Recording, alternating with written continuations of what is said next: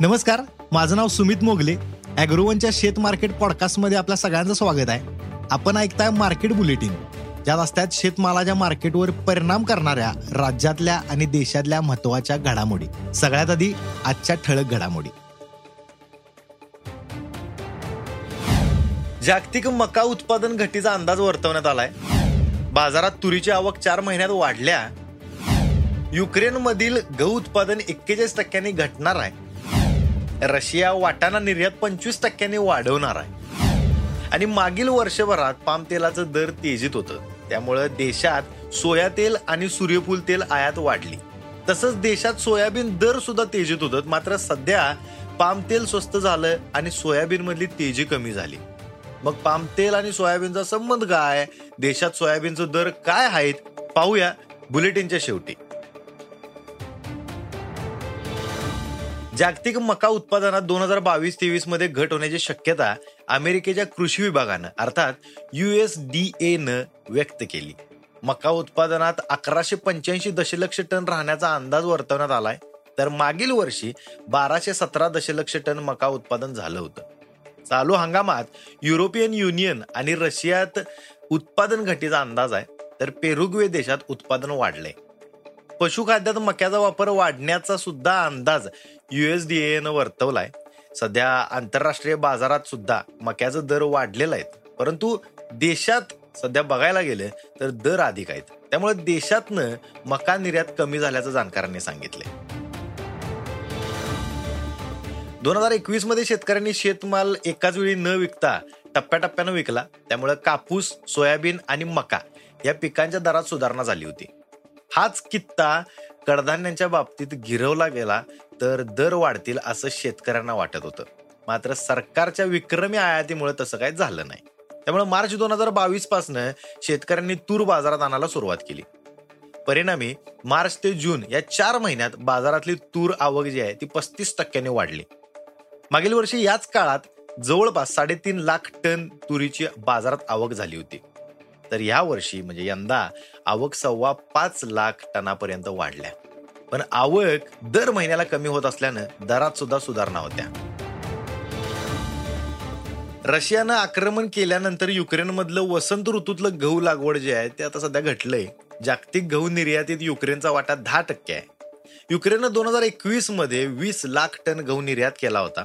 पण दोन हजार बावीस तेवीसमध्ये युक्रेनचं गहू उत्पादन एक्केचाळीस टक्क्यांनी घटणार असल्याचं युएसडीएनं म्हटलंय.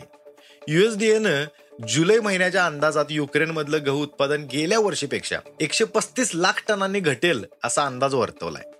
गेल्या वर्षी इथं तीनशे तीस लाख टन गहू उत्पादन झालं होतं मात्र यंदा ते एकशे पंच्याण्णव लाख टनांवर स्थिरावण्याची शक्यता व्यक्त केली आहे. इथलं उत्पादन घटल्यानं आंतरराष्ट्रीय बाजारात गव्हाचा पुरवठा कमी होण्याची शक्यता जाणकारांनी व्यक्त केल्या. जगात वाटाणा उत्पादनात कॅनडा प्रथम तर रशिया दुसऱ्या नंबरवर आहे. रशियात दरवर्षी सत्तावीस ते एकोणतीस लाख टन वाटाणा उत्पादन होते. मागील हंगामात रशियातलं उत्पादन जर बघायला गेलं तर सत्तावीस पॉईंट नऊ लाख टनांवर स्थिरावलं. दोन हजार एकवीसमध्ये रशियातनं बारा लाख टन वाटाण्याची निर्यात झाली. मात्र रशियानं आता वाटाणा निर्यात पंचवीस टक्क्यांनी वाढवण्याचं उद्दिष्ट ठरवलंय. रशिया पुढल्या काही वर्षात निर्यात पंधरा लाख टनांपर्यंत वाढवणार आहे. त्यासाठी नवीन बाजारपेठांचा शोध घेतला जातोय. तर भारतात वाटाण्याचा वापर वाढलाय. मात्र उत्पादन त्या तुलनेत कमी आहे. त्यामुळे रशियातनं वाटाणा आयात वाढू शकतोय असं जाणकारांनी सांगितलंय. असं झालं तर देशांतर्गत मालाच्या दरावर परिणाम मात्र होऊ शकतोय.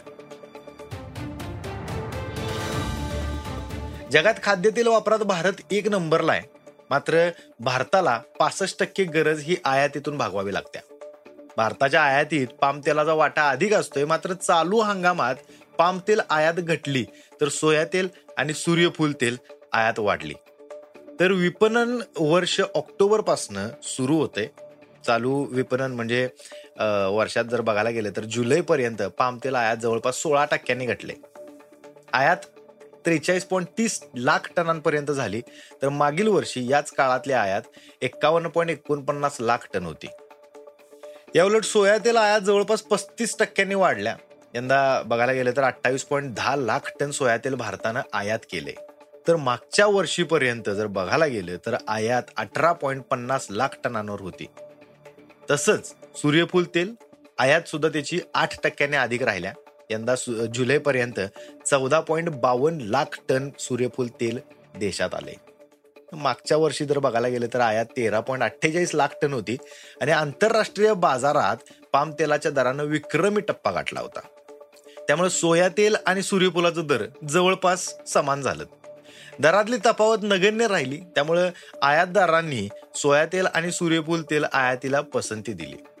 परिणामी देशात सोयाबीन दरातली जी काही तेजी आहे ती टिकून होती. मात्र आता पाम तेल स्वस्त झाले. त्यामुळे आयातदार आता पुन्हा सोया तेलाकडनं पाम तेलाकडे वळाल्यात. परिणामी सोयाबीन दरातली तेजी कमी झाली.